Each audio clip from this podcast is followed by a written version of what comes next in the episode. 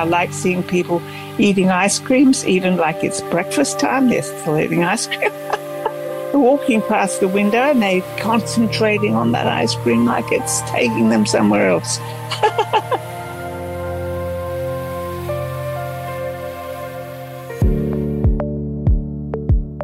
This is The Producers. I'm Anthony Huckstep. Coming from a sixth generation farming family and after a career as a journalist, Sandra McCuaig yearned to be on the land again. She found wonderment in the small town of Bodalla, a town once famous for its cheese, and set about celebrating the region by producing award winning cheese and ice cream. We're on, on at Bodalla, which is four and a half hours south from Sydney and very near Narooma. In the so it's, it's a very um, pastoral area, and it's always been had great rainfall, and there's lots of dairies, and it's a very rich agricultural area. Lovely, beautiful beaches, and we've been there. We've had a farm there for thirty years, and we don't get tired of it. I was brought up in the country around Griffith, and um, very different look, flat flat land. And um, but we went down there, and it, it, the the area is undulating, and there's got um, beautiful beaches, and and we, we saw this really pretty property. It was a dairy farm, and um, we bought it. It was just one of those spontaneous things. Not a lot of thinking and planning went into that because we, we aren't dairy farmers. And the exchange day was a bit scary because the people who were milking the cows moved out at 10 o'clock after first milking, and the next ones had to come in and be on, on deck and efficient by the, by the next time the cows lined up. There's no chance to be slack on that one. And it ran as a dairy farm for quite a while, but the dairy industry is um, a little bit been a little bit unpredictable in Australia, and um, we never milked the cars as such, or we always had somebody leasing it and doing that work. But we became interested in the dairy industry, and Bodalla was famous. It was a household name for cheese for many years because the, back in the 1860s it was settled as a dairy area by a guy called um, Thomas Mort, and uh, he made the first cheddar cheese in Australia commercially, and it was sent to England. So people knew about Bodalla cheese mainly as a cheddar. Um, and when we went there in '89, there were no more cheese factories. Uh, a lot of three, about 13 dairy farms, but the five cheese factories that had once been there had died and just gone out of business for one reason or another. And um, it was seemed to be such a pity. We had deregulation, of, like the the guaranteed quota price went out of the bottom of the milk, and and mostly um, family farmers there. And then we realised that unless you were milking big lots, you couldn't really stay in business in the dairy industry. And so um, it's now cut down to about probably seven or eight dairy farms in that little Bodalla area and um, we we get our milk for the for, for, our factory and processing unit um, from one of the bigger dairies where the milk quality is fabulous, and um, um, we process it and, and to make a variety of dairy products. I never, I never, I never use the word manufacturing business because it's not us that makes the milk. And that is what it's all about. You know, you've got good milk, beautiful milk from grass-fed cows.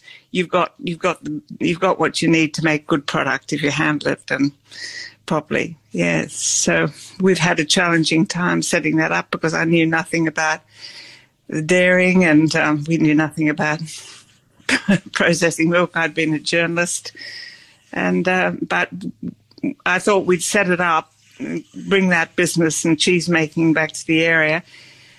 And then we someone would take it on, but they never did. You're still there, still there, churning it away, and and uh, but it's it's it's now very rewarding, and I'm very very involved with it, and I work in it probably six days a week, and uh, we make a variety of products, and it's it's a new life for us. Knowing the rich history of the region, Sandra felt inspired to bring a small country town milk bar to life and dabble in the art of cheesemaking. I thought it was a pity that all our be- beautiful milk was going out to processors in Sydney, big trucks picking it up every morning, or, or going down to Bega. They went either left or right. But it was sad because people were coming into the area and going, "Oh, this is Bodalla. I know Bodalla. We used to have Bodalla cheese, you know." And there's there was no no milk products or nothing representative of what all these hardworking people were doing in the area because it is a working village, lovely historic working village. But you know, people going to get go to the bakery still wearing their gumboots, and that's how people walk around and they can go to the pub like that. Um, but we didn't have, we weren't making anything to show off what we were doing. So I, I would, I'd always had a bit of a nostalgia for milk milk bars, the old fashioned milk bars. So I, the the um, news agent and motel came up for sale and was for sale for a while, and then we said, well, let's bought a milk bar there, and we'll, you know just bought a small cheese factory, and it is small by standards and um, we'll, we'll start making cheese again. Someone will hop on the opportunity.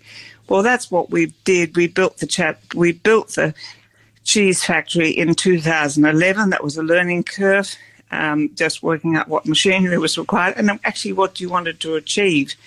So I've decided just to do it, keep it back to the old-fashioned things. Just don't complicate too much, and we do um, batch pasteurizing, which means that we do 1,000 litres in a batch at a time.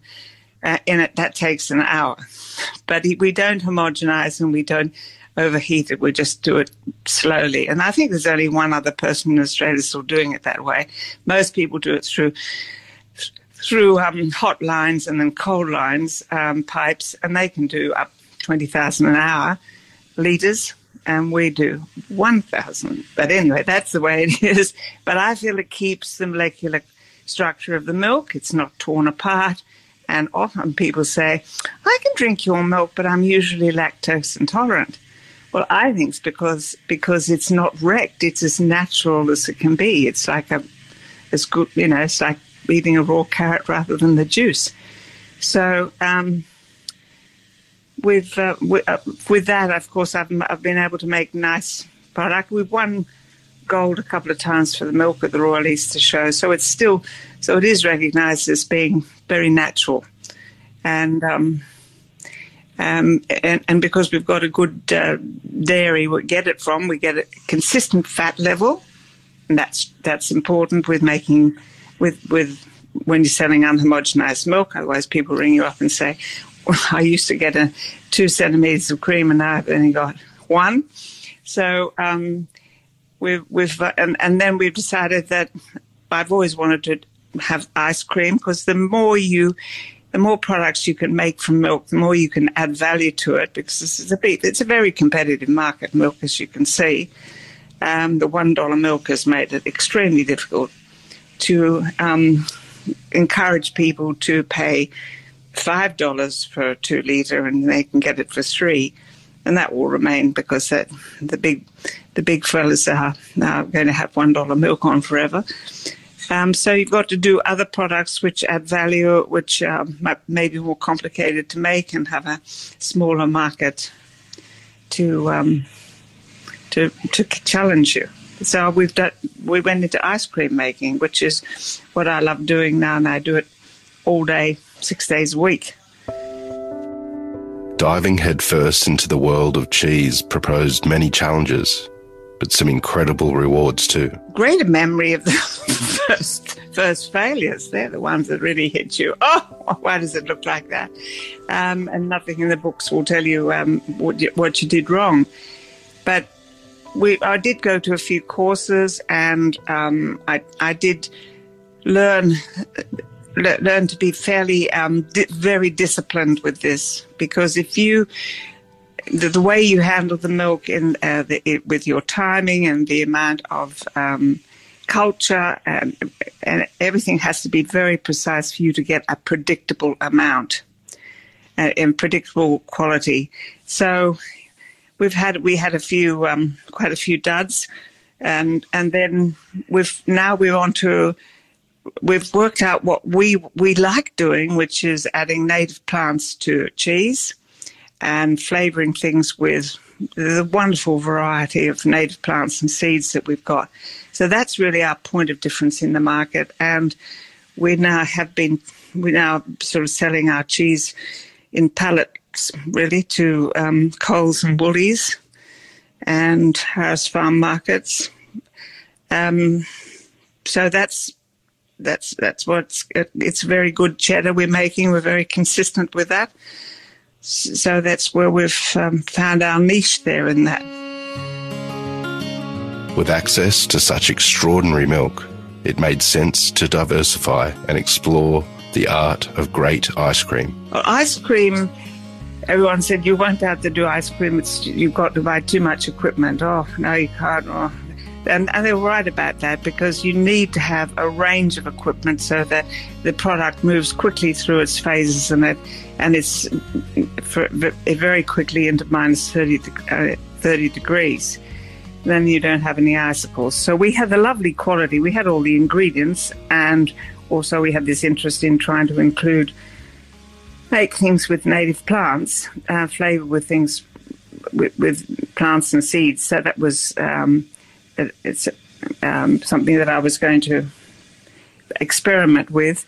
But anyway, then I saw we saw on, on Gumtree an ad which said a full range of Carpigiani machinery for sale in Sydney and um, it was we came I came down to see it. It was two young fellows who'd set up in Smithfield and they'd come out and they'd, they'd studied at Carpigiani University, which is probably the pinnacle of um, ice cream uh, learning, and, and they were stuck in a very re- awkward position in, in Smithfield. And they said, Our parents, they're young guys, and our parents have said, Don't fail longer, fail, fail fast and get out come back to Italy, Nonna's sick. You know, they always have a sick Nonna. So they they said, we want to sell the whole lot. So Jane and I went, back to the car and sat there and thought, oh, it's a lot of money. That's still a lot of money, but I mean, it's really half price. And we, we went back and said, well, the best thing about that deal is them. So we went back in and said, look, would you, we'll buy it if you come with it. So they were out all the way to Bodalla. So they came and stayed in Bodalla for eight months and they set that machinery up for us and they made the recipes with us and now I can we can we can work out the balance that we need in sugars and fats and so on with a new product because we've we've got it all on all on computer. So um, we were terribly grateful for them for, for, for that. And so we make it in a very old fashioned way from scratch, no packet stuff. Um, everything's measured out in grams. And as long as you're very precise with the base, you can then fiddle with the flavours. And, and we've loved it. We've won gold with it at Sydney last year. And then we've started the shop in Sydney, in Woollahra, in April this year just before COVID. Clever planning, and um, but it turned out to be for the better because um, um, he people wanted takeaway, and we just made more more takeaway tubs, and um, and we were in an area where it we had little strip of shops where everybody went to, to do their, their um, takeaway shopping. So it didn't, it didn't, it was good and people have enjoyed it. And I come, come down to Sydney with my husband every about two weeks with a load of ice cream. We've got a truck which is now a freezer and, um, it, um, we, we replenish her fridges and go back to Bodalla and work again. The popularity of gelato has skyrocketed in the last decade, but Sandra saw the opportunity to raise the bar for ice cream and celebrate native ingredients too. We wanted that really creamy product. I wanted a product that I made. It lasts sort of lasts longer too. The, the ice cream you get a year's life out of it. I didn't. I wanted to use the old, the old Sicil- the old Italian ways of, of uh, storing ice cream, which is in um, it, it, it's in Pozzettis, which have little, they look like saucepan lids all the way along. So we've got a bank of those with 22 flavours in them. And just the names on the boards. Unlike the, the people say that won't work for you because everyone likes to come in, they see the color and they like to pick pick something from these mounds of of um, tempting colors. Anyway, that wasn't obviously going to be the way. That is, um, well, some people call them um, graveyards. Those those uh, ice creams because the light and the air means the product starts deteriorating. It needs to be kept a very even temperature temperature, which it does in the cylinders in these, the way we keep it. We don't have to take it out at night, and um, it, we can make a denser, richer product. And which is we, what we do with a lot of cream and a lot of milk. That's what it really amounts to. And I, I just, and I, and it's nostalgia too, because ice cream is a thing where it creates memories and it also brings back memories. And my first ice creams were, we used to come in from the country and my parents used to say, now, if you lot don't squabble in the back, you can get, you can get a treat at the milk bar. so oh, we would sit on our hands all the way in. And, and then we could go to this old fashioned milk bar where she used to lift up the lids and dip, use the dipper and it was all lovely theatre. So I had a hankering after that, but it was very solid ice cream. So I'd never thought of making gelato. Yeah. In many ways, we are all at the start of our journey exploring the array of native ingredients in Australia. And Sandra believes their unique properties are ideal for ice cream. Um, one of the ones which we've um, done, you know, well and it's enjoyed is Kakadu plum and rum most of the um, uh, seeds of uh, native plants, of which there are plenty to experiment with, are bitter, very bitter, um, but very high in, in um, vitamin C. They're all very good for you, but it takes that. There are some that go with ice cream and some which you just can't win with. Um, lemon myrtle is one that people are really now knowing is sweet and, and aromatic, and they, they you know they accept that. Other ones they taste and they say, "Oh, that's really interesting," but I have a chocolate.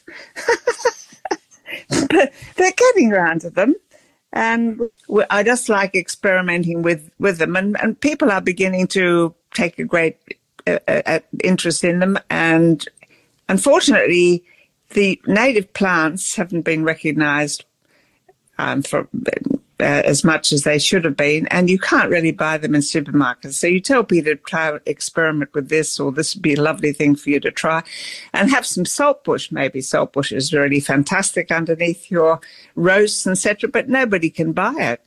Um, but they they are being they they do come back for them. They come back and say, "Well, I think I'll try that one that you, you know, the the pepperberry chocolate." instead of just having a chili chocolate with a pepperberry, which is completely different. Anyway, I, I, I think it's important that people do understand better how uh, what, what, unique things we have in Australia. There are about seven thousand plants that you can have a go at that are all edible.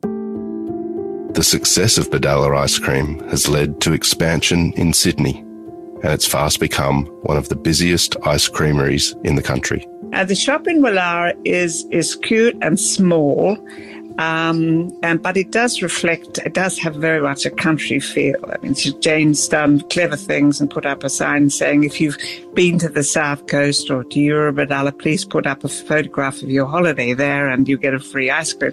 Oh, there's a wall through full of happy faces, and. Um, um, now the locals say, "Well, can you take my eggs? Can You take my eggs up." Well, one lady that has beautiful eggs. and She puts a feather in the in the um, box with the, and people go, "Have you got the Have you got the eggs with the feathers in them?" And uh, as soon as they come, they they just go straight out the door. Jane said, "I could put a little sign on the road on the street saying the eggs back," um, but uh, and and other people want you know give me jams and things like that that they might take. But mainly it's just ice, the ice cream.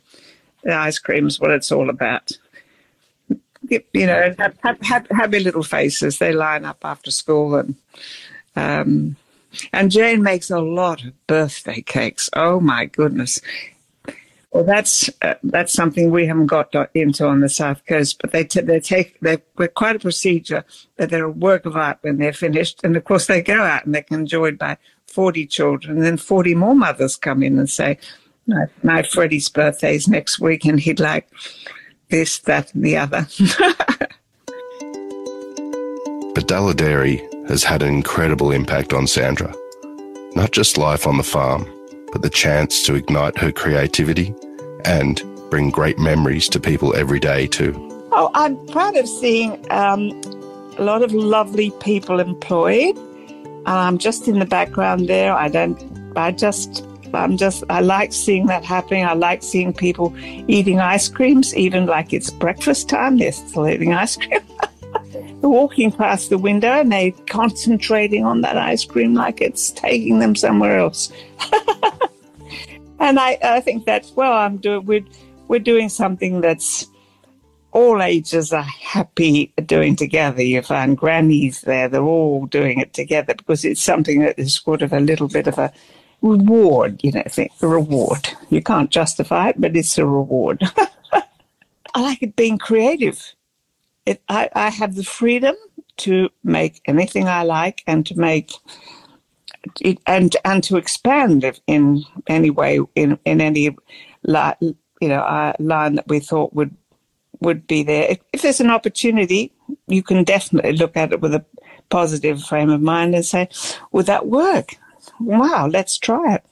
So that's that's a great freedom to have, and I and I enjoy that. And um, as a family business, it's it's great to be able to do something together and to love the people you do it with.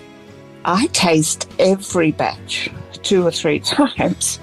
It's not good for the waste time, but um, um, it you know if it's right, if you get that right, you know just the right richness in it, or it's good.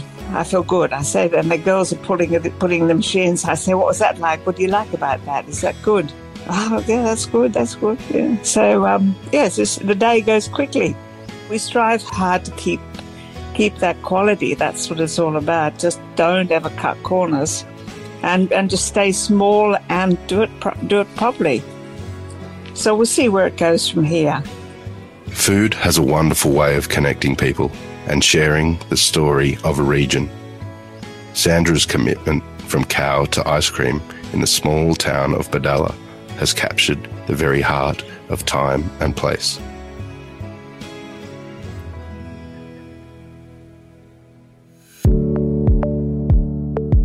This is The Producers, a Deep in the Weeds production. I'm Anthony Huckstep. Stay tuned as we share the stories of producers, farmers, makers, and growers, the true lifeblood of the food industry. Follow us on Instagram at Producers Podcast or email us at producerspodcast at deepintheweeds.com.au.